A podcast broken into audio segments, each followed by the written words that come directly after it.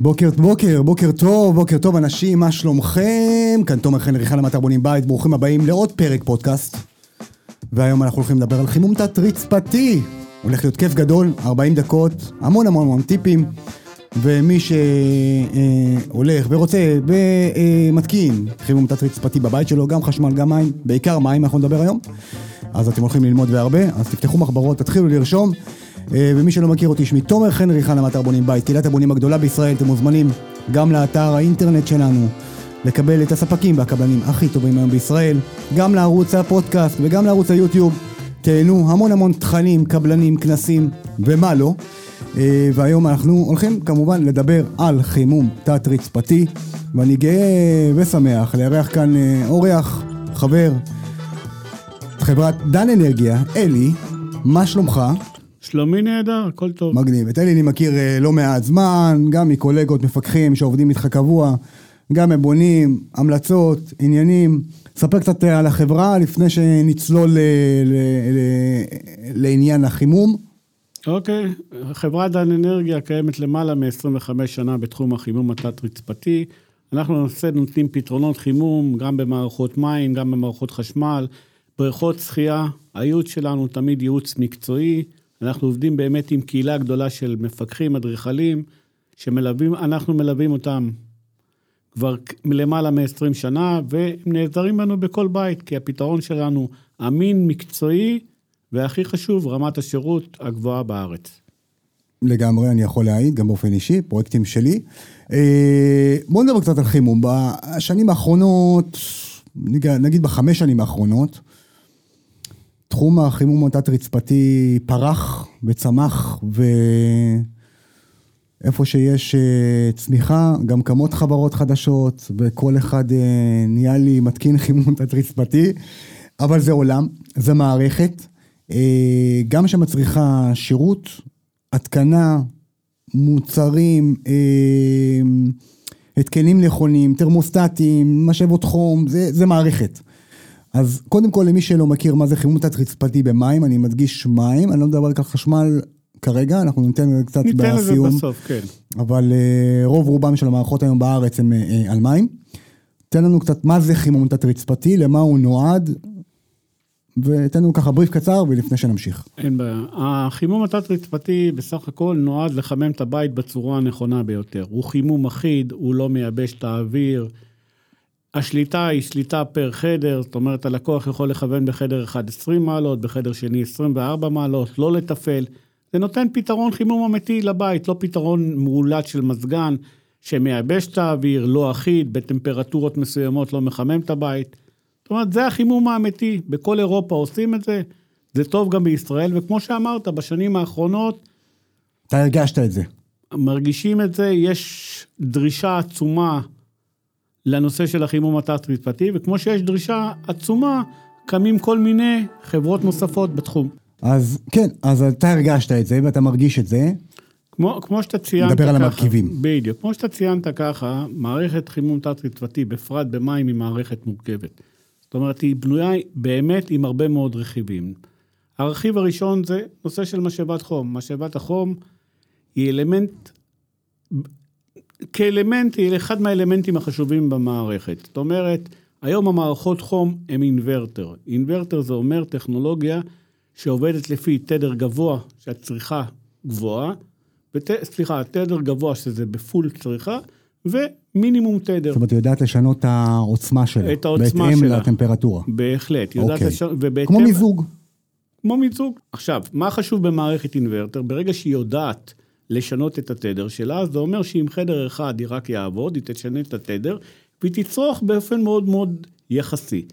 ולכן, כאשר היא מערכת אינוורטר, חשוב שהמערכת תהיה עם חברה שיודעת לעשות מערכות אינוורטר. מה הכוונה? יש חברה, סמסונג, מיצובישי, דייקין, שעוש... דייקין, כן. כן. שעושות הרבה מאוד שנים מערכות אינוורטר למיזוג אוויר, ויודעות איך לעבוד עם הטכנולוגיה המורכבת הזאת.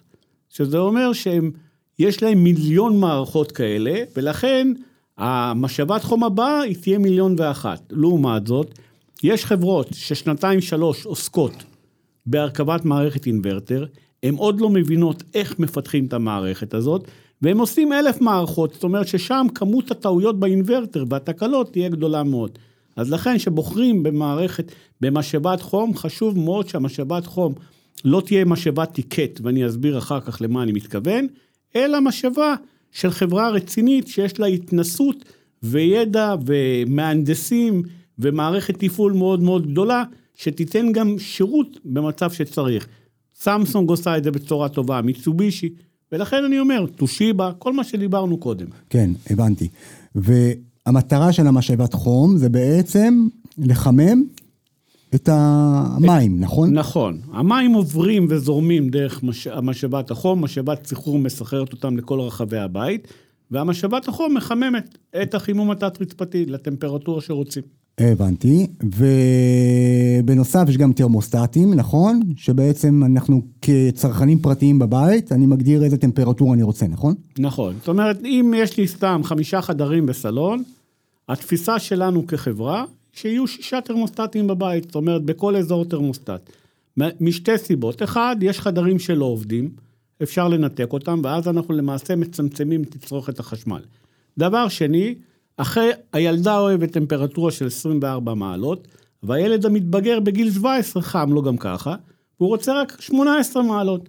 אז יכול, הם יכולים לאזן את הטמפרטורה. יש תפיסה של חברות של תרמוסטט לכל הבית, שזה לדעתי תפיסה מאוד שגויה, כי אין אפשרות לשלוט בבית. ואז זה אומר שהבית תמיד יעבוד לפי הטמפרטורה הגבוהה ביותר. אחד, מצב של אי נוחות לאלה שרוצים פחות חימום. שתיים, התצרוכת תמיד תהיה גבוהה. הבנתי.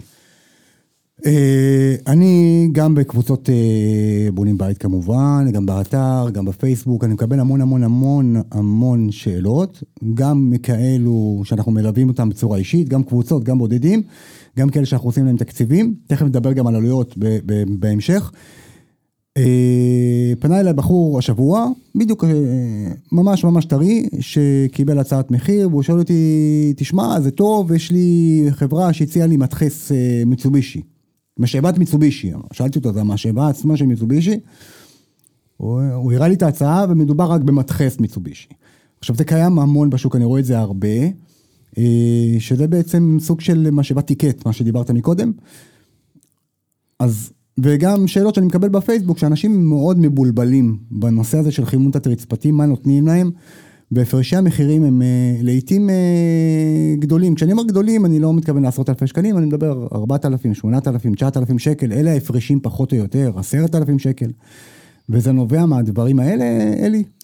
אגב, לא ציינת את ההשכלה שלך בנושא של אה, מים וחימום תת-רצפתי, מה... ההשכלה שלי בתחום, אני בוגר הטכניון, למדתי שם הנדסת מערכות מים.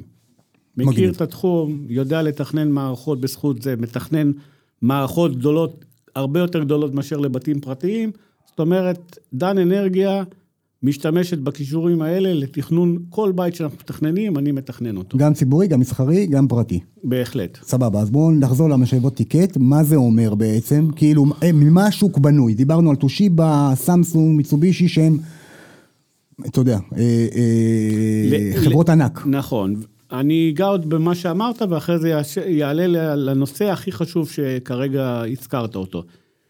משאבות החום לדעתי, ואני רואה את זה גם בכמות ההתקנות, חברת סמסונג שולטת היום בשוק, מסיבה מאוד פשוטה, מוצר אמין, שקט, טוב, ורמת התקלות, אני מתקין קרוב ל-200 מערכות בשנה, שואף לאפס, ורמת השירות גבוהה מאוד. זאת אומרת, של החברה, וזה חשוב מאוד, לעומת חברות אחרות, רמת השירות פחות חשובה. כי למה? כי סמסונג יש להם נציגות אה, גדולה בארץ? זאת אומרת, הם אה, חזקים פה, כי, אה, כי סמסונג, חלקי חילוף? כי, כן, כי סמסונג חרתה על דגלה לתת שירות ברמה הכי גבוהה ללקוח. והיא עומדת בזה, כל חברה אומרת את זה, אבל הם עומדים בזה. אוקיי. עכשיו נחזור לנקודה שכרגע באמת העלית, וזו נקודה באמת כואבת. הלקוח היום מבולבל. באופן כללי, יש הרבה מאוד משאבות שהן מיוצרות בסין. הן מיוצרות בסין, שחברה מסוימת מייצרת אותה בעצמה בסין. זאת אומרת, היא קונה רכיב א', ב', ג', ד' ו-A.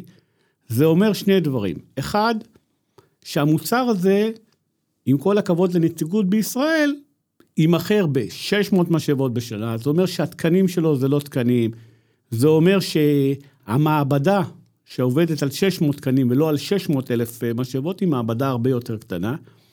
ואותן חברות, אה, אני אהיה מאוד זהיר, אבל מדגישות בפני הלקוח כל הזמן את המדחס של מיצובישי, שגם שם יש רמות של מדחסים, והלקוח בחלק מהפעמים, אני לא יודע אם זה באופן מכוון או לא מכוון, חושב שהוא קונה משאבת חום של מיצובישי. זאת אומרת, הוא אומר, וואלה, מיצובישי זה מוצר טוב, והוא צודק, כי מיצובישי כעצמה, כמשאבה, היא מוצר טוב. מדחס רכיב אחד מבין הרבה מאוד רכיבים במערכת, ואז הוא קונה, לצערי, מוצר הרבה יותר נחות מאשר המוצר שמיוצר בחברה גדולה, ואותו מוצר, בגלל שהוא מיוצר בכמות קטנה, יוצר הרבה מאוד בעיות. ויצא לי בלא מעט בתים להגיע ולראות את הבעיות, ובחלק מהבתים גם החלפנו משאבות חול.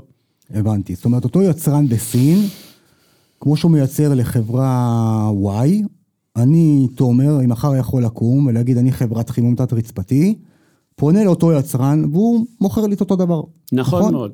מוכר לך אותו דבר, אתה יודע, אם יש לך מהנדסים בחברה, הם יעשו גם שינויים לצורך העניין, אבל בסופו של דבר, אתה כחברה מחליט איזה רכיבים ייכנסו לתוך המערכת, וכמו שאמרתי, המתחה של מיצובישי זה חלק מאוד מאוד קטן מכל המשאבת חום. אז מה שאני מציע לבונה היקר, שהוא מקבל הצעה לשאול את הלקוח, האם המשאבת חום היא מתחס מיצובישי? ואם הוא אומר לו שלא, אומר לו, אוקיי, אני רוצה שתיתן לי הצעה בבקשה על אותו בית, אני אתן את הדגשים האלה, עם משאבת חום לצורך העניין של סמסונג. ואז הלקוח יראה שפתאום הוא יבין שההפרש כבר מתחיל להיעלם, כי משאבת חום זה חלק רכיב כזה, אני אתן איפה צריך, איפה כדאי מאוד לבדוק, איך ההפרש נעלם.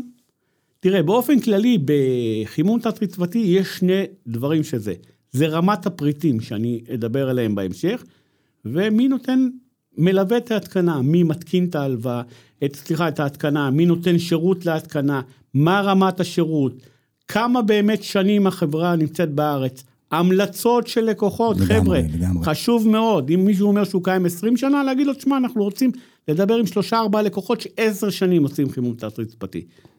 אם הוא יספק את הסחורה, סימן שהוא באמת בתוך השוק, ואם הוא לא יספק את הסחורה, אז תרימו... וכנראה שהכל סיפורים. בדיוק, תרימו גבה ותבינו שזה סיפור. הבנתי. אה, וזה בשונה מחברות ענק, נגיד מיצובישי, סמסונג, טושיבה, דייקין וכולי, ששם אתה קונה את המשאבת חום שהיא קומפלט. בוודאי. זה כמו, אם אני משווה, אתה יודע, זה, אבל כמו טלפון של אפל, הכל מיוצר באפל. זאת אומרת, אפל מרכיבה, אני קונה אפל. נכון. ואתה קונה סמסונג, סמסונג כן. זה אחת החברות הגדולות בעולם מבחינת קפיטליזם, הם כן. עושים אוניות, הם עושים עוד כל מיני דברים גדולים.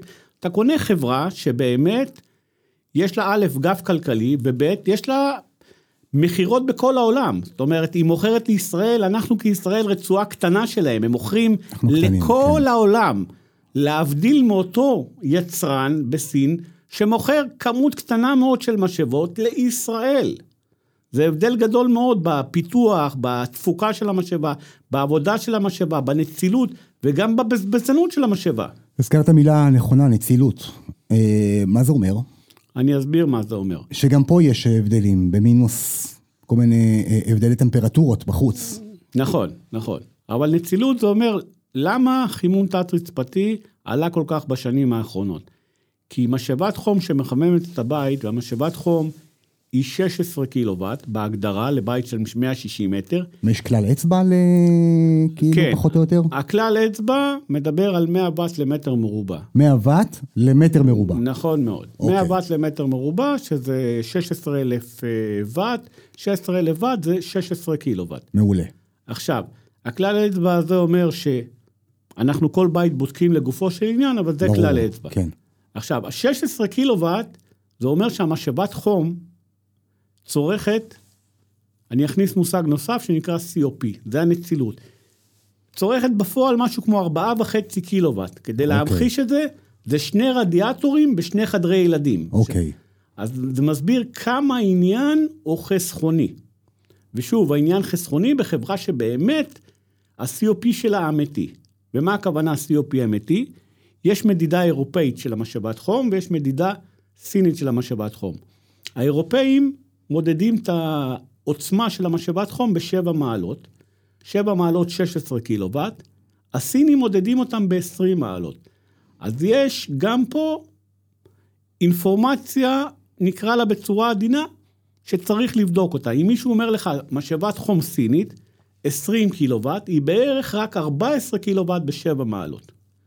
או שנותן לך 22 קילוואט, זה 16 קילוואט בשבע מעלות. זה לא אותו תפוח. זה לא אותו תפוח. כי לצורך העניין, בית של 250 מטר, צריך 25 קילוואט לפי הכלל האצבע שנתתי. אז אנחנו ניתן 25 קילוואט של סמסונג בשבע מעלות. עכשיו, יכול להיות שייתנו משאבה 25 קילוואט, ואז הלקוח יגיד, כן, זה בדיוק אותה משאבה. לא, הוא טועה. אם היא סינית והיא נמדדת ב-20 מעלות, הוא למעשה קיבל משהו כמו 19 קילוואט. ו-19 קילוואט לא מספיקים לבית של 25, אה, סליחה, 250 מטר. מה יהיה בבית הזה? שהטמפרטורה בחוץ תהיה 20 מעלות, הבית יעבוד בסדר, החדרים יתחממו. הטמפרטורה לכמה ימים תרד ל-15 מעלות, אני לא מדבר 10 ו-7. כן. הבית יתחיל לגמגם, ואז יהיו אזורים שיחממו יותר ואזורים שיחממו פחות, ואז יתחיל הוויכוח עם 20 מעלות בחלל החדר. זה נכון לחימום תת-רצפתי או לא נכון? אני חושב שזה לא מספיק, לפחות 22-23. הבנתי. מעלות. אז זה הנצילות. נכון. עכשיו, יבוא בן אדם ויגיד, שמע, אתה גם יכול לבוא לעצמך ולהגיד, שמע, יש תחרות. בסדר? אני לא מוכן להיות מחוץ לתחרות, כי ברגע שאתה מציע סמסונג או דייקין או מיצובישי, אתה כבר בפער של אה, עשרת אלפים שקל אה, או שמונת אלפים שקל למעלה, ואתה כבר לא במשחק. אז אתה אומר, יאללה, אני אביא כאילו מדחס מסין, מה אכפת לי? כאילו, מה... מה מפריע לי? ואז אני... ואז... ואז אני לא מאבד את הלקוח, כי הלקוח מסתכל בסוף, רואה 42 אלף שקל מחברה X, ובא לדן אנרגיה ורואה 51 אלף שקל, והוא אומר לעצמו, וואלה, כאילו, יקר. או שהוא רואה 48 אלף שקל. עכשיו השאלה שלך, למה אני לא מוכן לעבוד עם מוצרים פחות טובים? מוצרים פחות טובים, אני אדבר גם על שאר המוצרים. כן. מסיבה מאוד פשוטה. הנכס הכי גדול של חברה זה הלקוחות שלה. רמת השירות שלנו הגבוהה מסבירה למה יש לנו כל כך הרבה לקוחות. אם לקוחות יחפשו אותנו בגוגל, לצורך העניין, יראו כמעט שאנחנו לא קיימים. הלקוחות של דן אנרגיה זה מפקחי בנייה. נכון. אדריכלים, קבלנים, לקוח מביא לקוח. עכשיו, אם אני אחטא וירצה לתת ללקוח מערכת פחות טובה, הוא יהיה פחות שבע רצון, הוא לא יהיה ממליץ של דן אנרגיה. עכשיו, לא ירגישו את זה בדקה. בשנתיים-שלוש כמות הלקוחות שלנו תרד, וב' אני אישית לא מסוגל לתת מוצר שאני חושב שהוא לא מספיק טוב ללקוח. כן, אבל המשאבות חום של החברות הגדולות הן יותר יקרות ממשאבות טיקט, אין מה לעשות. בהחלט, אז לכן הלקוח, אני אתן כמה דברים מוצרים שהלקוח צריך לבדוק אותם. נתחיל במוצר הבסיסי ביותר, אם השבת החום נמצאת בגג, נכון. אז יש לנו קווי הולכה. קווי הולכה זה אומר שזה צנרת ראשית מהגג לתוך הבית. אז אוקיי, צנרת הראשית חייבת להיות תמיד בקוטר למשאבות חום של 32 מילימטר. חייבת. זאת אומרת, יש בהצעות של חלק מהלקוחות רשום 32/25. כמובן שהוא יעדיף לשים את ה-25 אם הוא יוכל לשים את ה-25, כי זה עולה לא פחות, לא יעזור כלום. כן. עכשיו, אותה צנרת ראשית יכולה לבוא בשלוש רמות. הרמה הנמוכה ביותר זה להעביר צינור בלי בידוד בכלל. זה גורם לשתי בעיות. א', אובדן אנרגיה. מחר בבוקר צינור ריק שעובר ומתחמם. בלאי של הצנרת גם. בלאי של הצנרת, סדק פתאום בקיר, כל מיני תופעות שיכולות לקרות. לא, ביום אחד תראו את זה אחרי חמש שנים. נכון כן. מאוד. פתאום, פתאום תראו סדק שלא תבינו למה כן. הסדק הזה קיים. דבר שני של uh, צנרת, זה למעשה צנרת שיש מעליה צינור פלסטיק שהוא מבודד. זה כבר רמה יותר גבוהה, אבל זה לא הרמה המספקת. הרמה הגבוהה ביותר זה צינור למעשה רב שכבתי, שמגיע מהחברה עם בידוד. אוקיי. Okay. הבידוד הזה טוב לתוך הבית, אבל הוא גם מצוין לבחוץ, כי הוא עומד בשמש, והוא עמיד בעוד... בו... סטייל, אה, מה, SP, מולטיגולד וכאלה? נכון, okay. נכון, SP, מולטיגולד, חברת מניקור מגרמניה שאנחנו עובדים איתה, שהצינור בא תקני עם בידוד מעליו. אז זה הדבר הבסיסי ביותר, ותראו כמה דיברתי על זה, כי זה, יש לזה הרבה מאוד משמעויות ויש הפרשי מחיר. הדבר השני זה הצינור עצמו. הצינור עצמו, הוא חייב להיות רף שכבתי כמובן, עם אלומיניום, ואם הוא מגיע מחו"ל, הוא חייב לעבור מכון תקנים איך בארץ. אני יודע, אני יכול לבקש מהחברה? נכון. תראה, לצורך העניין אנחנו עובדים עם צינור מניקור. הוא צינור גרמני. אני לא היבואן שלו, אני צרכן גדול שלו. כמובן שאם לא היה לו מכון תקנים, ביקשתי מכון תקנים, העבירו אותו במכון תקנים, עשו בדיקות בארץ לגבי הצינור, ומכון התקנים הישראלי אישר אותו. נכון שהמכון הגרמני אישר אותו והוא מצוין, אבל בארץ, בישראל, צריך לעבוד עם מכון תקנים ישראלי, כדי שמחר בבוקר, אם יהיה כשל בצינור או משהו כזה, שחברת הביטוח לא תרים גבה ותיצור אה, קונצים ללקוח. כן, הבנתי. אז זה צנרת, דיברנו. נכון, לא דיברנו מספיק, יש היום צנרת שנקראת אה, צנרת פלסטיק, שחברות מספרות שהן טובות יותר. אז אני אסביר למה יש לה חיסרון. אוקיי. חיסרון מספר אחד, היא פחות חזקה, אם תלחץ ברגל על צינור מפלסטיק, או עם צינור עם אה, ליבת אלומיניום, זה יימעך, ואז ייצור לי בעיות של זרימה, וזה לא יימעך. הולכת שום חום של פלסטיק אלומיניום היא גבוהה יותר, מאשר רק פלסטיק, אפילו שיש חברות שאומרות אחרת, אבל זה מצחיק אותי, באמת. והדבר הכי חשוב, כשל בצינור תמיד קורה. כשל זה אומר שלא הצינור נכשל, אלא שמישהו בא, פגע פגיעה פיזית בצינור. ואז צריך לקחת את הצינור ולהחזיר אותו למצב הקיים. להחזיר אותו למצב הקיים. צינור שהוא עם ליבת אלומיניום, אתה שם מחבר תקני, אתה לוחץ אותו, נגמר הסיפור. נגמר הסיפור, זה חלק מהצינור. בצינור פלסטיק אין מחבר כזה של לחיצה, זה, זה מחבר תבריגי, שאתה פשוט עם בורק כאילו מחבר אותו. כן, כן, כן. מה לעשות, לחיצה לעומת תבריגי, יוצר, ושם שם יצרנו כשל, כן. שיהיה סביר להניח שכמה שנים תהיה שם הצפת מים. אז לכן, אלה כל החסרונות בצנרת פלסטיק לעומת צינור תקני ונכון, שכמו שהסברתי אותו קודם, למה כן לעבוד איתו. אז חבר'ה, מספרים לכם דברים, להגיד לעצמכם, אוקיי, סיפרו לי, עכשיו בואו נבדוק אותם, וכל לקוח סביר שאחרי כמה דקות חושב על הדברים, מבין שמה ש... שבין פלסטיק לליבת אלומיניום, אין בכלל השוואה. לגמרי. אז אוקיי. זה צנרת. נכון. בואו נתקדם. אה, מרכזיות. מרכזיות. יופי.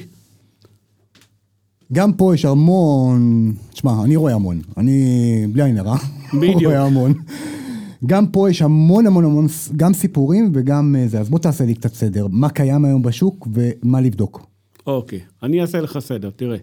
כמו שדיברתי על המשאבות חום, המרכזיות הטובות, כהם, הם מוצרים אירופאיים. זאת אומרת, הטובות ביותר הם מוצרים אירופאיים. אנחנו לא המצאנו את החימום, הם שנים, חברות ששנים עובדות עם המוצרים האלה, מפתחות אותו. עכשיו, כשאנחנו נסתכל על מרכזייה בעין לא מזוינת, לא נצליח להבדיל בין מרכזייה למרכזייה, כי מה שנראה זה מרכזייה, נראה אותה יפה. בדיוק, נראה דוג- יפה, דוגמן. זה בדיוק, נראה עליה מדי ספיקה, נראה אותו דבר. מה שחשוב זה העוב- עוב- עובי דופן של המרכזייה, איך היא מיוצרת. עכשיו, יש שני תפיסות, מרכזיות פליז ומרכזיות נרוסטה. קודם כל, לפני שאתה ממשיך, המרכזייה, התפקיד שלה, התפקיד שלה, אוקיי, שהערת את תשומת ליבי למשהו שבאמת לא הסברתי, התפקיד של המרכזייה למעשה, במרכזייה אנחנו מחלקים את הבית לאזורים, זאת אומרת, אם יש לי חדר, לכל חדר יש עליו ראש חשמלי, שתרמוסטט פותח אותו. שיהיה זרימת מים הוא מחמם, התרמוסטט הגיע לטמפרטורה, הוא סוגר טמפרטורה. אוקיי. וזה אומר שזה התפקיד, חלוקת הבית לזה. עכשיו, אותם מוצרים שאתה מדבר, הגעתי לבתים שהמרכזייה התפוררה, הגעתי לבתים שעכשיו אני אדבר על המוצר הבא, זה הראש החשמלי.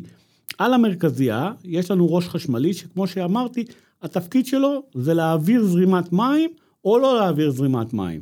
זהו, זה מה שהוא עושה. נכון. אוקיי. והוא עושה את זה עם קפיץ שנפתח ונסגר. אז אם רמת הקפיץ נמוכה, הקפיציות א' הולכת לאיבוד. דבר שני, אתמול היינו בבית של לקוח, באמת, לא לקוח שלנו, שהגיע דרך חבר, נתנו לו עזרה. ראשים חשמליים שייצרו בסין, אחרי שנתיים, אם הייתי יכול להראות תמונה, מראה יותר טוב, הם היו מפוררים לחלוטין. אנחנו עובדים עם ראשים חשמליים, תוצרת גרמניה, שהלקוח יקבל את הראש החשמלי הזה שנים רבות, ישכח שהם קיימים. גם מבחינת העמידות. גם הוא ישכח, גם אתה תשכח. בדיוק. גם אתה לא רוצה לחזור לבתים. בהחלט. זאת אומרת, אין לי אינטרס אחרי כן. חמש שנים, שזו כבר מערכת לא באחריות, לקחת כסף. אני רוצה לשכוח מזה ולעבור לפרויקט הבא. והראש החשמלי שהוא לא עובד, אז באמצע החורף, מה לעשות? מתפורר לו, אין לו חימום בבית. כי כמו שציינתי, הוא פותח וסוגר. אז מה אני רואה, כשאני רואה הצעת מחיר, מה אני, מה אני מסתכל, מה אני בודק? אז להגיד לה, תראה, כי ל- רשום, רשום לי שם ראש חשמלי, לא רשום לי תוצרת. אז זה, לא. דרך אגב, שאומרים לך שסתם, המרכזייה היא תוצרת שווייץ, כן. להגיד ללקוח, אוקיי, תן לי את האתר הבית של החברה, החברה בשוויץ. מעולה. אם הוא יתפתל, זה סימן שלא קיימת חברה כזאת. אם הוא יגיד, בבקשה, קח את אתר הבית, קח את הטלפון, זה אומר שזה קיים. לבדוק דברים, לא לקחת שכל מה שאומרים כ- כמובן מאליו. מה לעשות? בגלל ריבוי השחקנים וריבוי החברות, יש חברות מסוימות שמטעות. אז צריך לבדוק אותן. זאת אומרת, כן. אין באמת מציאות גדולות, אלא אם בודקים לפרטי פרטים, מבינים שיש ניסיון הטעיה. נכון. לבדוק, מאוד מאוד חשוב, ברשם החברות. מתי, אם אומרים לך שהם 30 שנה קיימים בשוק, אוקיי, מאוד פשוט, ללכת לרשם החברות, יופי, חברה פלונית אלמונית, ואם פתאום רואים שהיא שנתיים, זה אומר שהאינפורמציה לא כן, נכונה. היום אני עושה את זה ב-BDI, כל חברה, אז אה, כאילו... עזוב, עזוב את הלקוח, הלקוח אבל קל לו ללכת כן, כן, לרשם ברור, החברות, נכון. ואז אם הוא רואה שאמר לו 30 שנה והוא קיים שנתיים, אז אני באופן אישי לא הייתי מתעסק, ואני מריף שרוב רוב הלקוחות לא היו מתעסקים עם מישהו שנתן להם מידע שגוי. הבנתי. וראש חשמלי, מה אני מסתכל? תוצרת, איזה תוצרת יש? אה, אז כאילו, הראשים יש, אה, יש אמינים? תוצרת גרמניה, תוצרת איטליה, ראשים אמינים. אה, אלה מסין במקרה הזה, ובסין יש מוצרים טובים, נכון. אבל במקרה הזה הם לא מספיק טובים. הבנתי. אה, אז זה מרכזייה. נכון. יש עוד דברים חשובים במרכזייה? או שדיברנו על... אה, זה? לבדוק, לבדוק במרכזייה ששמים לכם בזמן הביצוע שעון לחץ, שבודק אם יש מים במערכת, ושעוני טמפרטורה על כל מעגל. למה שעוני טמפרטורה חשובים? כי הלקוח מצלם לי תמונה, ואם אני רואה בתמונה שהטמפרטורה במרכזייה לא גבוהה, אני אפילו לפעמים פתאום רואה משהו שהוא סגר אותו בטעות, ואני יכול להסביר לו באותו ערב אפילו, שימשיך ליהנות מהחימום. זאת אומרת, שהמרכזייה תהיה מאובזרת באביזרים של שעון מדי ספיקה, שעון לחץ, מדי טמפרטורה, זה מרכזייה מקצועית, והיא חייבת להיות תוצרת אה, אירופאית. אנחנו עובדים עם חברה שנקראת ITAP מאיטליה. הבנתי. אוקיי, ואז יש לנו את הצנרת שמתגלגלת ככה לרצפה, שדיברנו על הצנרת, נכון, נכון? בהחלט. יש לנו גם נושא של בידוד, נכון. נכון? שבא מתחת ל... הבידוד בא מתחת, הביד... היום, להבדיל משנים קודמות, כמו שציינתי, אני 25 שנה עוסק רק בחימום תת-רצפתי. הרבה אנשים מרימים גבה, אומרים לי, מה, 25 שנה חימום תת-רצפתי, מה אתה עושה עוד? אני אומר להם, חבר'ה, אני משבע בבוקר, בשמונה בערב, מתעסק בזה, זה סימן שזה מספיק עבודה, תודה לאל. לגמרי. לגמרי. אז אני אומר, אני מספיק שנים בתחום הבנייה, היום יש לנו 20 סנטימטר של מילוי. או, בדיוק היום בבוקר דיברתי על זה עם איזה לקוח שמתכנן, אמרתי לו, תשים מינימום 20. בהחלט. גם אם אתה לא עושה חימום תת-רצפתי, תשים 20. יפה מאוד. אמרת לו ממש דברים חשובים, כי היום יש המון, המון, מערכות וצנרות ובית חכם. ו... נדבר על המילוי, זה בעצם המילוי שמתחת למרצפות שלנו בבית. נכון כל מאוד. התווך הזה בין כל המרצפה הטבע- לבטון. לבטון, כן. נכון, בדיוק. אוקיי. והיום באמת יש ריבוי מערכות, כמו שאמרתי, חבל על הזמן. משהו שלא היה קיים, אני שנים. אז היום לבידוד יש משמעות מאוד מאוד גבוהה. כי חימום תת-רצפתי, היישום זה שממלאים לנו את הבית בסומסום ראשוני, אחרי שאנחנו עושים את הצנרת הראשית בזמן, בזמן השלד לפני הטיח, ממלאים לנו את הבית בסומסום ראשוני. ומגביהים אותו ב-11 סנטימטר. אז היום חשוב, הבידוד בא כבר על הסומסום. לפני 15 שנה היה לנו מילוי של 10, הבידוד היה על פני הבטון. אז השתנו גם צורות הבידוד והיישום אז, הנכונות. אז היום בעצם אנחנו עושים פעמיים. ממלאים סומסום, שמים בידוד, ועל זה עוד פעם את לא, ב- הצנרת. לא, שמים בידוד, רשתות ברזל, בדיוק, צנרת, ואז זה סומסום. או, נכון. אז מה שאמרתי, הבידוד היום יושב על סומסום. חשוב מאוד שהבידוד הזה יהיה גם חומר בידודי, וגם רפלקטור לחימום התת-רצפתי. מה זה אומר? תסביר. אני אסביר. יש חומר שנקרא טרמופון. הטרמופון הזה בנוי משתי שכבות. שכבה אחת כחומר בידודי, וכל הבידוד הזה מגיע עם נייר כסף. נייר כסף, כמו שכולם יודעים, הוא מקרין חום כלפי מעלה. ואז הוא יוצר לנו גם אחידות, כמו פלטת שבת, אחידות יותר גבוהה של החימום התת-רצפתי. ולכן, אחרי הרבה מאוד ניסיון והרבה מאוד ידע, בחרנו בזה כבידוד. עכשיו, יש חברות... השתמשת בטח בכל הסוגים. השתמשתי בכל הסוגים, ושוב, אמרתי, שהיה עשרה סנטימטר, השתמשתי בסוג אחר.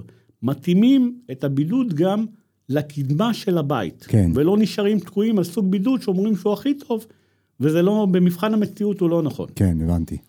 ויש להיזהר באמת, זה באמת, לשים על סומסום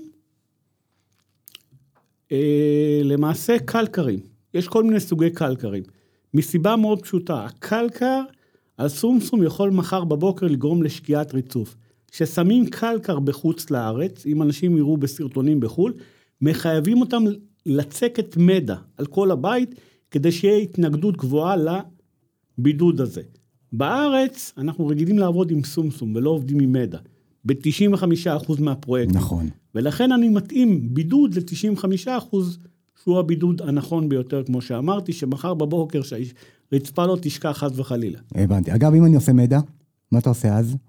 אני, אני משתמש בטורמופון, כי אני למעשה בנוי ל-95%. אין טעם, אה, אין טעם זה, ושוב, כמו שאמרתי, הבידוד הוא אמין, חזק, מקרין חום, שזה דרך אגב גם יתרון על קלקר, שאין לו את הנייר כסף.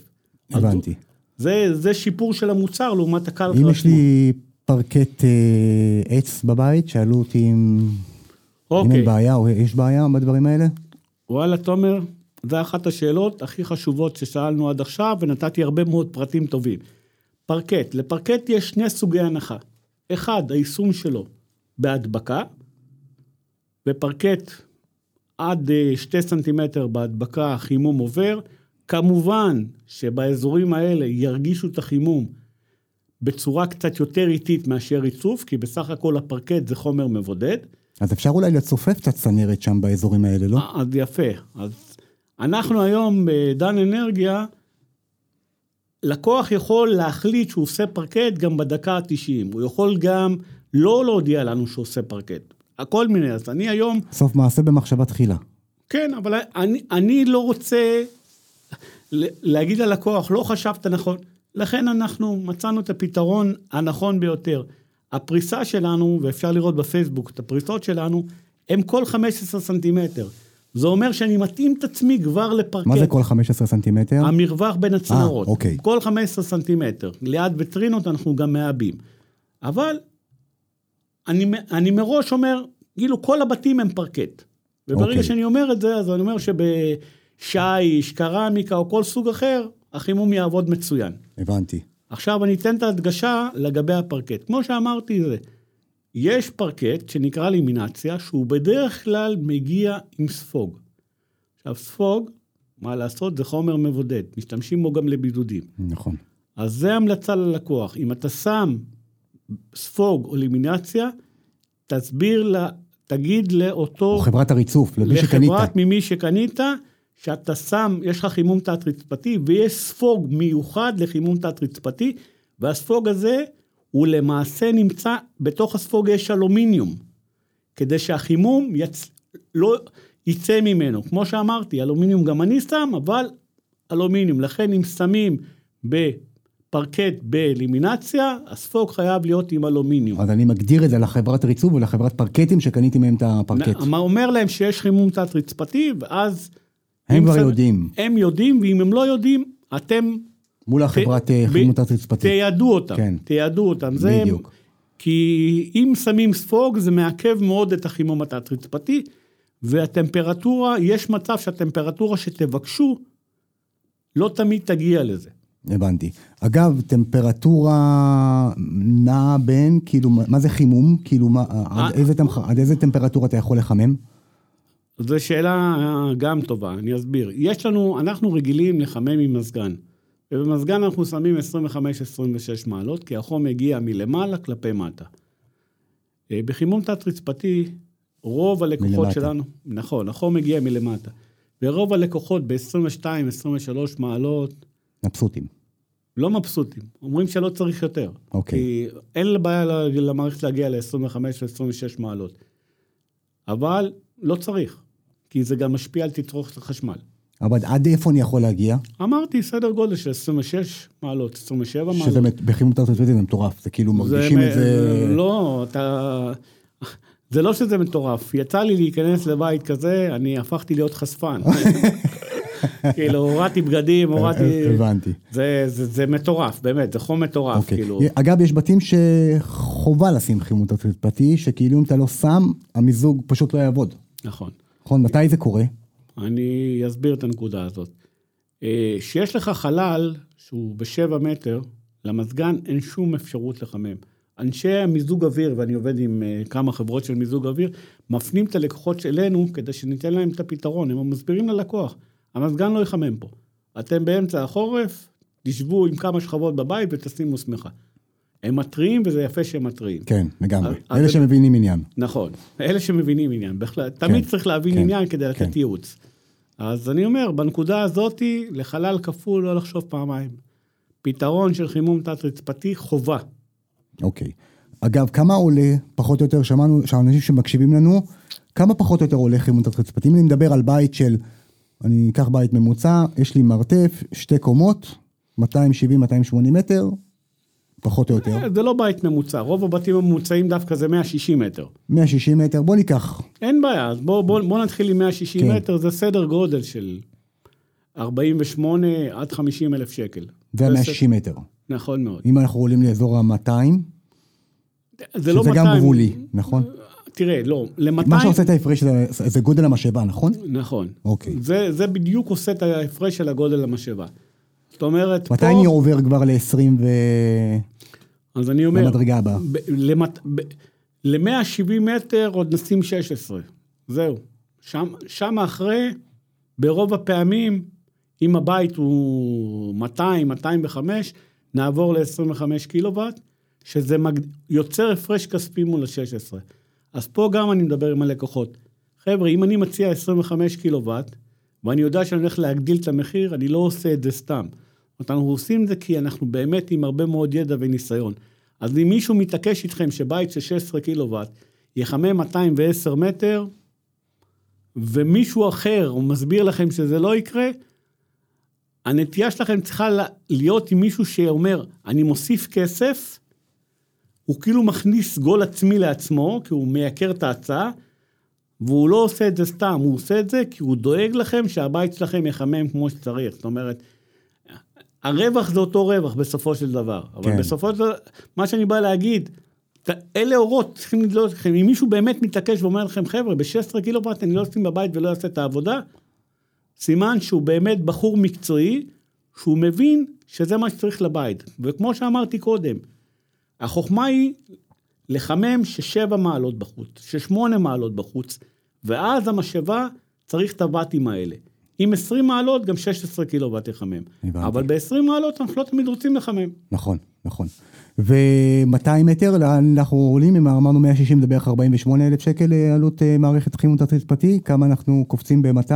ב-200 מטר עם משאבה של 25 קילוואט, סביב 60 אלף שקל, פלוס מינוס. הבנתי, ואם אני כבר קופץ לבתים הגדולים, אה, זה זה כבר 32, אה, זה- נכון? זה, זה 32, והיום אני מתקין בית בסביון של בית 400 מטר, שהמשאבה שם ארבע- 45 קילוואט, ויש לנו בתים גדולים יותר שהמשאבה גדלה, זאת אומרת, הבנתי.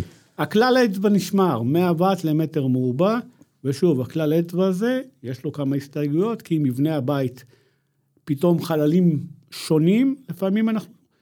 והוא הוא יהיה ברמת הגולן, אז כמובן שגם שם אנחנו נאבד את הקילוואטים. נכון.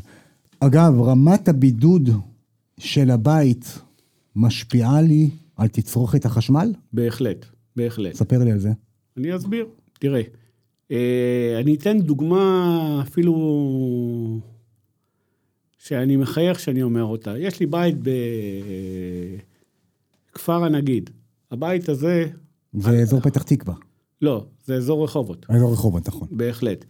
בכפר הנגיד, שהלקוח שם הוא פיזיקאי.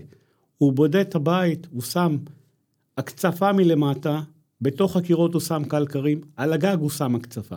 הארד, הארדקור של. בידוד. אוקיי. נכון. בבית הזה, הלקוח בעיקרון אומר לי, אני לא שומע את המשאבה כמעט עובדת. זאת אומרת, התצרוכת היא שם, אם בבית ממוצע ל-100 מטר, משאבת חום צורכת בערך אינוורטר, 700-800 שקלים, ל- למה? לחודש? כן, לחודש. לחודש, נכון? אוקיי. בבית של 160 מטר, זה מה שהיא תצרוך. אוקיי. בין 700-800 שקלים, לא 400 שקלים, חבר'ה, אנשים. זהו, בדיוק. זה לא מספר סדר. שקיים, נכון. 700-800 שקלים, בבית שלו זה צורך 200. 700, 200, 200, וואלה. וואלה. כי זה רמת הבידוד. אז ככל שאני אשקיע בתור בונה בבידוד של הבית, ככה המערכת פחות תתאמץ. המערכת שלי פחות, והמיזוג פחות יתאמץ. כן, כן. חד וחלק, אבל מה לעשות, אנחנו נמצאים בישראל, ואנחנו נמצאים בבתים שהרבה פעמים רוצים חלונות בלגיים וכדומה, ולשם אני מתכנן את המערכת, כאילו בכל בית יש חלונות בלגיים. הבנתי. אז דיברנו על עלויות, ו, וקל בעלויות האלה, אני מדבר, נגיד אני אקח את החברות הטובות, כי יש כמה חברות ממש טובות בארץ לחימום תת-רצפתי כמוכם. קל מאוד אה, לא להיות במשחק. זאת אומרת, רק דיברנו פה בפודקאסט על כמות בעצם תוצרת של אה, אה, אה, מפרט, דיברנו על מפרט, מה זה מפרט איכותי, מה זה מפרט פחות איכותי, וכשאני קונה מפרט פחות איכותי, אז סביר להניח שאני חוסך עשרת אלפים שקל, כאילו בתור, בתור חברה, ואז אני תופס את הלקוח. הלקוח רואה 40 אלף שקל, הוא רואה ממך 50 אלף שקל, הוא, הלק... נכון, אני מדבר על שני הדברים האלה כרגע. לקוח רואה מספר נכון. נמוך, אבל קל לו להשוות את המספר הנמוך. הוא אומר ללקוח, אוקיי, זה המספר שלך. עכשיו, אצלי בבית, חשוב לי שיהיה 1, 2, 3 ו-4, תגיד לי מה, תקרא, מה יקרה עד להצעה. אם הוא אומר לו, תשמע, תשמע, זה אותו מחיר, סימן שהוא קנה מוצר מצוין. מה לעשות, אני מפנה לקוחות, ופתאום אומרים לי על המשאבת חום ביקשו תוספת של 7,000 שקל, כי אותן חברות גם לא קונות את הסדר גודל משאבות שאני קונה. אז הן קונות אותם הרבה יותר יקר ומעמיסות. אז אני אומר, מוצר טוב, באיכות גבוהה, הלקוח משלם... אה, ושוב, דיברנו גם על הגורם האנושי. הגורם האנושי זה אומר שבמהלך הבנייה פוגעים לנו לפעמים בצנרת. אז זהו, אני רוצה לדבר על שירות. אה, על תהליך אבל, ה... אבל אני רוצה לדבר כן. על דבר אחד לפני זה, ששכחתי לציין את זה. במשאבות חום חשוב שהמוצר יהיה מוצר נטו משאבת חום. מה זה אומר? אני תגדיר. אסביר. יש מוצר שנקרא 16 קילוואט, שלמעשה דיברנו על ה-COP וכדומה. יש חברות שלבית של 250 מטר מוכרים מוצר שנקרא 16 קילוואט, והם אומרים ללקוח, יש תוספת של 9 קילוואט, זאת אומרת, בימים הקרים, 24 כאילו סך הכל. 25 קילוואט. 25, נכון, אוקיי. אבל 25, סליחה, כן. עשר- זה לא באמת 25, זה אומר שיש לו 9 קילוואט גופי חימום, כמו ארבעה רדיאטורים נוספים, אז המערכת כבר תצרוך, מה זה אומר כמו, מה, הוא מוסיף לי גופי חומים? גוף, גופי חימום? גופי חימום, כן, גופי חימום כמו שיש איפה הוא בדוד. שם אותם? מתחת הרצפה? מה? איפה הוא שם לא, אותם? לא, בתוך המשאבת עצמה, אה, הוא חום, מצמיד אותם. הוא לא מצמיד, אז- היצרן מצמיד אותם. אוקיי. היצרן מצמיד אותם, וזה אומר שאם אין מספיק יכולת למשאבה אה, לחמם את הבית, נכנס גוף חימום לפעולה. גוף חימום לפעולה זה אומר שהתצרוכת של הבית כבר לא תהיה את המושגים שדיברתי, הם, הם יהיו בערך פי שתיים יותר. כאילו לבית של 250 מטר צריך 25 קילוואט, לא צריך 16 קילוואט ועוד גופי חימום שיחממו את הבית. לכן תבחרו. התוספת הקטנה של גופי חימום, שאני אומר סתם, בית של 182 מטר, אוקיי. אז יש מוצר שנקרא בסמסונג משאבת חום ספליט, ששם הגוף חימום הוא שלושה קילוואט. זה אומר שבחמישה ימים בשנה זה עוד יצרוך עוד טיפה, ולא שווה להגדיל ל-25. אבל אם יש לי בית של 250 מטר ואני אשים משאבת חום, כמו שאמרתי, 16 פלוס 9, התצרוכת תהיה מה אני חוסך בתור אה, אתה, אתה, חברה? חוס, אתה חוסך את ההגדלה למשאבת חום, שיכולה להיות עוד 7,000 שקל, ואז אתה... כאילו, המוס... בקיצור, אנשים מחפשים לפעמים להוזיל על חשבון עלויות שהלקוח לא צופה אותן. הבנתי. אז מראש לבדוק. לבדוק שאתה מקבל משאבת חום, אז אם אומרים לכם פלוס תשע, פלוס או תשע, פלוס שבע, או פלוס אם שמונה, או לא יודע מה. בדיוק, אם מציעים לכם לבית של 250 מטר, 16 קילוואט, תגידו ללקוח זה לא מספיק, ואז הוא יספר לכם בעצמו את הקאץ', הוא יגיד לך כן כן, אבל יש עוד גופי חימום, הם יעבדו פעם ב... לא להאמין לזה חבר'ה. ואז. תצרוכת חשמל תהיה הרבה יותר גדולה. נכון. וחבל. הרבה. וחבל, כי אתה קונה את המשאבת חום כדי להפעיל חימום תת-רצפתי עם תצרוכת נמוכה. בואו נס... בוא נדבר קצת על שירות לסיום, ואחרי זה נדבר קצת כמה מילים על אה, חימום חשמל, בסדר? בשמחה. אה, שירות. יש היום, אני מכיר, דיברנו על זה, יש כמה חברות טובות מאוד בארץ בתחום החימום התרצפתי, ויש גם כאלה שקמו בשנים האחרונות ומה שנקרא עושים סיבוב, חלק עושים סיבוב, חלק חושבים שהם אה, זה, אבל בואו נדבר על שירות. אני אגדיר מה זה שירות טוב בעיניי. כן. שירות טוב בעיניי זה שיש ללקוח, מישהו פגע לו בצינור. אז יש כמה שיטות לעבוד עם זה. פגעו בצינור, יש חברות שמשפשפות ידיים, שולחות לו מכתב, תיקון אה, הצנרת, יעלה לך 1,200 שקלים וכדומה, שבסך הכל, אה, ואם לא תתקן אצלנו, אז לא תהיה אחריות, לא אחריות. אני פותר ומסביר את זה ללקוח בהתחלה. פגעת בצינור, תודיע לנו. שולח נציג של דן אנרגיה לאתר, שם לחיצה, אומר תודה רבה ולא גובה כסף. שירות, זה אחד מהדברים משירות. שירות זה אומר שהגענו לבית ופתאום שתי חדרים מתוך כל הבית לא מוכנים, וזה קורה. הסומסום, הניחו סומסום, הסומסום שם גבוה. יש חברות יגידו לו, שמע, האתר לא מוכן, גורמים לך תוספת הגעה נוספת. נכון, אנחנו אומרים ללקוח, תסדר את זה, יומיים שלושה. יומיים שלושה נגיע עוד פעם. וכל זה, אם הלקוח יגלם את זה במחיר, יבין שהמחיר שלנו אטרקטיבי ולא יקר וכדומה, וזה קורה. אני מגיע לבית שהחשמל מוכן והתרמוסטטים לא מוכנים, שולח עוד פעם טכנאי. זה נקרא שירות בעיניי. הבנתי. חשוב מאוד, לגמרי חשוב. בהחלט, חשוב, הכיף הזה של החוויית בנייה, כי תמיד, תקלות תמיד יש בבנייה. בהחלט. איך אני אומר, בנייה כבנייה, זה, זה מוצר שנקרא בית, מוצר שבאמת כל כך רכיבים יש בתוך הבית, ומה לעשות, לגמרי. אגב, התרמוסטטים, יש להם, אה, יש משמעות לאיכות שם של התרמוסטטים? בהחלט. מה? תראה, התרמוסטטים היום באמת הולכים ומתקדמים. אוקיי. רמת התרמוסטט היום היא גם מבחינה עיצובית וגם מבחינה פונקציונלית. אז בתרמוסטט שאנחנו למעשה מרכיבים אותו, יש ללקוח אפשרות אה, לתפעל אותו גם דרך הטלפון. הוא מסך מגע, דרך הטלפון וכדומה. זאת אומרת, אם אה, ילד פתאום החליט לנסוע לכמה ימים, הוא יכול דרך הטלפון לכבות את החימום בבית. אם הוא רוצה להעלות טמפרטורה, הוא יכול להעלות את זה דרך הטלפון. שזה... יותר חיבור לעניין של הבית החכם, ואפליקציות, ועניינים. נכון, לא צריך חיבור לבית החכם. אני חוסך ללקוח את כל החיבור, זאת אומרת, את כל הבקרים של הבית החכם וכדומה. אני נותן לו תרמוסטט כמו בית חכם. הבנתי. וכמובן שהמסך שלו הוא מסך זכוכית, עיצובית הוא זה, ויש תרמוסטטים ש... בוא נאמר ככה, א', אין להם את כל מה שציינתי קרה, וגם מבחינה ויזואלית הם נראים אה, פחות טוב. הבנתי. אגב, בניסיון שלך, אה, היום בונים שהולכים להצעות מחיר לחברות חימום תת-רצפתי. תן לי כמה טיפים קטנים שיעזרו להם, שלא יבלבלו אותם ושיצליחו אה, בעצם לקבל חברה שהיא ראויה ושירותית ומקצועית, בכמה טיפים קצרים ממש. תראה, עברנו על זה... כן, בר- דיברנו בהרחבה, ע- אני רוצה לתת להם מה שנקרא סיכום, סיכום קטן. הסיכ- הסיכום הקטן אומר זה, נתחיל מככה, מי החברה? לבדוק את באמת המוניטין של החברה, שהוא מוניטין של שנים ולא מו- מוניטין מומצא, זה כן. אחד. שתיים, מה הפריטים בתוך המערכת? כמו שאמרתי, הפריטים חייבים להיות ברמה טובה. נכון. זה אומר שמשאבת החום, אבא ואימא, חברה אירופאית.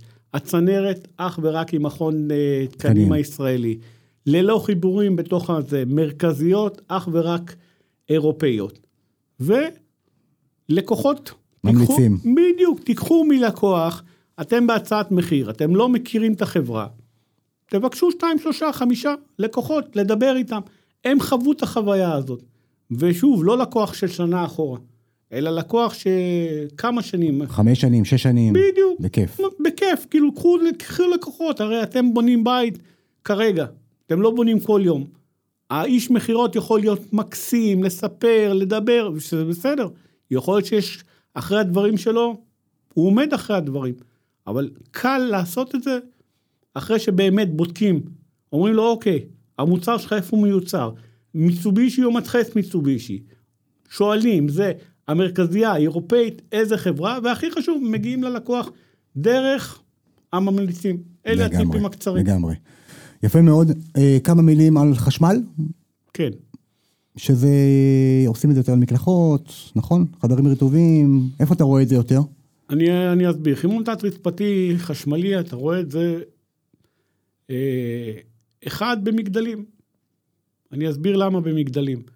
יש קומה 15 מתוך 30. ללקוח אין אפשרות להרכיב אה, משאבת חום בתוך הבית. אין לו מרפסות שירות וכדומה, אז הוא צריך למצוא פתרון אחר. פתרון אחר. אז יש לו שתי פתרונות שהוא יכול אה, ליישם אותם. אחד, חימום תת-רצפתי במים, אבל המחמם הוא מחמם גז. למעשה תנור גז שמחמם את החימום התת-רצפתי, כן, אוקיי. או חימום תת-רצפתי חשמלי. במקרים האלה, אני ממליץ לו על חימום תת-רצפתי חשמלי, מהסיבה שהתצרוכת של חימום תת-רצפתי חשמלי וגז, תצרוכת דומה, ועלות ההקמה של מערכת חשמלית זולה יותר. אז אין סיבה להכניס אותו ל- לעלויות יותר גדולות שהוא לא יקבל תצרוכת יותר קטנה. למעט, אני אגיד, מצב שאומר לי, תשמע, חשוב לי שבבית יהיה לי כל הזמן גם מים חמים. אז אם אני אשים לו מערכת חימום תת-רצפתי במים, אז למעשה אותו תנור גז ייתן לו גם מים חמים. אבל כמו שאתם רואים, בכל סוגיה כזאת יש התלבטות ויש רוחב וכדומה, ולכן אנחנו נמצאים לברר באמת מה הצורך הקיומי שלכם, מה אתם מצפים מהמערכת, מה אתם רוצים, ואז ניתן את ההמלצה. בבנייה הפרטית איפה אתה רואה את זה יותר? בחדרים רטובים?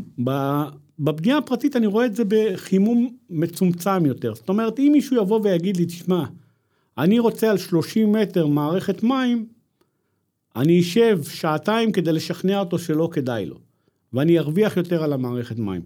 אבל ב-30 מטר אין לו סיבה לשים בשני חדרי ילדים ובמקלחות. או כמו שאמרת, יש לקוחות שהחלום שלהם שהמקלחת שלהם תהיה חמה. אז זה המערכת הנכונה, יש לו בסך הכל שלושה חדרי אמבטיה בבית, 15 מטר. יש כאלה שיגידו שכדאי מערכת מים, וזה באמת מצחיק, לא. תפרוס גופי חימום, יש לך תרמוסטט עם וי-פיי, תפעיל, תהנה, בעלות הקמה מינימליסטית, ועלות צריכה גם מינימליסטית. לגמרי. אז כמו שאמרתי, נפנה את הלקוח, וזה שוב, מערכות, ויש לקוחות, לא הרבה, שמפחדים ממים מתחת לרצפה. ואז למעשה, והם רוצים חימום תת-רצפתי, ואז מקימים להם מערכת חימום הבנתי. חשמלי. שהם- אם דיברנו על מערכת אה, מים שעולה 48 ל-160 מטר, אם אני לוקח חשמל, חצי. בסדר, חצי, 20, סדר גודל של 24 אלף שקל. הבנתי. עוד שאלה לסיום, מערכת מים, אני יכול לחבר אותה לבריכה, דוד שמש בעניינים? אוקיי, בהחלט. אה, במה זה תלוי? אז אני אסביר. אם יש לי בית של 160 מטר ויש לי מערכת של 16 קילוואט, אני צריך לראות שהבריכה, מה הגודל של הבריכה, מה נפח הבריכה. יש, אוקיי. יש לעיתים שנפח הבריכה גדול יותר מהמשאבה, ואז אני ממליץ ללקוח לפתור את הפתרון או במשאבה נפרדת איתנו, או עם האיש בריכות. אם נפח המים למעשה מספיק לחמם אה, חימום בעונות מעבר, ואני אסביר מה הכוונה. אם יש לי בריכה של 40 קוב, מערכת של 16 קילוואט תחמם אותה טוב. אז מה שעושים שם, למעשה המערכת מחממת את הבית בחורף, ובעונות מעבר אני מנצל את המשאבת חום באמצעות צנרת נוספת לחדר המכונות בריכה ומחליף חום, ששם למעשה המי בריכה לא נוגעים חס וחלילה במשאבת חום, הם למעשה בתוך המחליף חום מסתובבים ומתחממים שם, ואז למעשה הלקוח יכול להעריך את עונות המעבר שלו. הבנתי. וגם, שם אני יכול להתחבר לדוד, וכל הזמן מערכת עובדת. למעשה, הלקוח מקבל גם מים חמים. אז אפשר בשלב התכנון לבוא להתייעץ ולקבל את בדיוק. ההכוונה. ההכוונה הנכונה, אם אפשר, לא אפשר, לתת לו פתרונות גם של חימום מים נוספים שבהם אנחנו עוסקים, כמו תנורי גז שקיימים, יש היום יופי של פתרונות נכון. באמצעות תנורות חשמל, לגמרי. שזה אומר שאני לא צריך להביא תשתית של גז הביתה, ונותן גם מים חמים הרגשתי ללקוחות. את זה, מדהים. מדהים, חבל על הזמן. לגמרי. אה, עוד משהו, החשמלאי, מה מכינים נקודות אה, תלת-פאזי? כאילו למשאבת חום? כן, למשאבת חום הוא מכין תלת ונקודות פאזי. התרמוסטט? התרמוסטטים? אז אני אסביר. אני אגע בזה ב-30 כן. שניות. כמו כל מזגן שהוא תלת פאזי, הוא מכין אה, תלת פאזי עם פקט, לפי האמפרה שאני אומר לו. להכנות לתרמוסטטים הן מאוד פשוטות, הוא פשוט מעביר צנרת מהתרמוסטט למרכזייה, צנרת פשוטה, ונותן חשמל מינימלי של 1-10 אמפר במרכזייה. הכנות במים הן מאוד מאוד פשוטות. מדהים. וואו, תקשיב, אחת השיחות הכי מרתקות שהיו לי בפודקאסט, באמת, מדהים. אה, ואם אתם חברים, חשבתם או התבלבלתם, אני מקווה שענינו ענינו לכם, לכם פה לפחות על רוב התשובות, ואם לא ענינו לכם ולא דיברנו על משהו, אז גם הטלפון של אה, אלי מופיע פה, גם המייל שלו בתיאור הסרטון. אתם מוזמנים להתקשר, לפנות, גם אלינו כאן בבונים בית, אנחנו כאן איתכם. אלי, אין עליך, לתותח. תודה תודה רבה. רבה, היה מהנה לגמרי, למדנו הרבה, אני גם למדתי היום. ו... וזהו, חברים, תהנו, שתהיה לנו אחלה שנה, 2023 מוצלחת לכולנו. תודה תבנו את רבה, הבית שלכם בתבונה. בכיף, ביי ביי. תודה, אלי.